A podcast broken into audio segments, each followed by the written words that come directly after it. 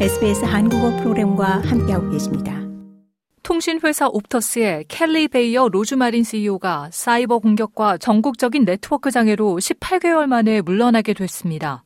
지난 17일 네트워크 장애에 대한 상원조사위원회에 소환돼 의원들의 질문 폭격을 받은 베이어 로즈마린 CEO는 옵터스의 모 회사인 싱가포르 통신회사 싱텔 그룹에 오늘 사직서를 제출한 것으로 발표됐습니다. 로즈마린 CEO는 성명서를 통해 CEO로 일할 수 있었던 것은 영광이었다며 적절한 시기에 물러나는 것이라고 말했습니다. 그러면서 옵터스가 진전하기 위한 최선의 결정이라고 강조했습니다.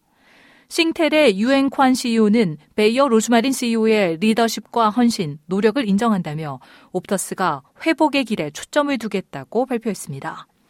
상원주사위원회 공청회에서는 지난 8일 수백만 명의 옵터스 고객들이 12시간의 네트워크 장애를 겪을 당시 왜 긴급 신고 전화까지 걸 수 없었느냐는 질문이 제기됐고 베이어 로즈마린 CEO는 복잡한 관계 때문에 옵터스가 이를 완전히 조사할 수 없었다고 답했습니다. 신임 CEO가 결정되기 전까지 마이클 벤터 최고 재무 책임자가 임시 CEO직을 겸직하게 됩니다.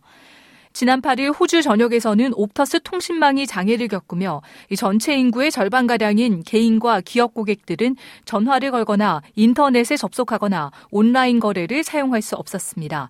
수백만 명은 이 시간 동안 응급 신고 전화까지 접속할 수 없었으며 옵터스 측은 그 이유를 파악하지 못하고 있습니다. 베이어 로즈마린 CEO는 상원 공청회에서 네트워크 장애가 있었던 12시간 동안 228건의 응급 신고 전화가 연결되지 못했다고 밝혔습니다. 이 옵터스 측은 8,500명의 개인과 소기업 고객들로부터 문의를 받았고 이 43만 달러에 달하는 보상에 대해 논의 중이라고 알렸습니다.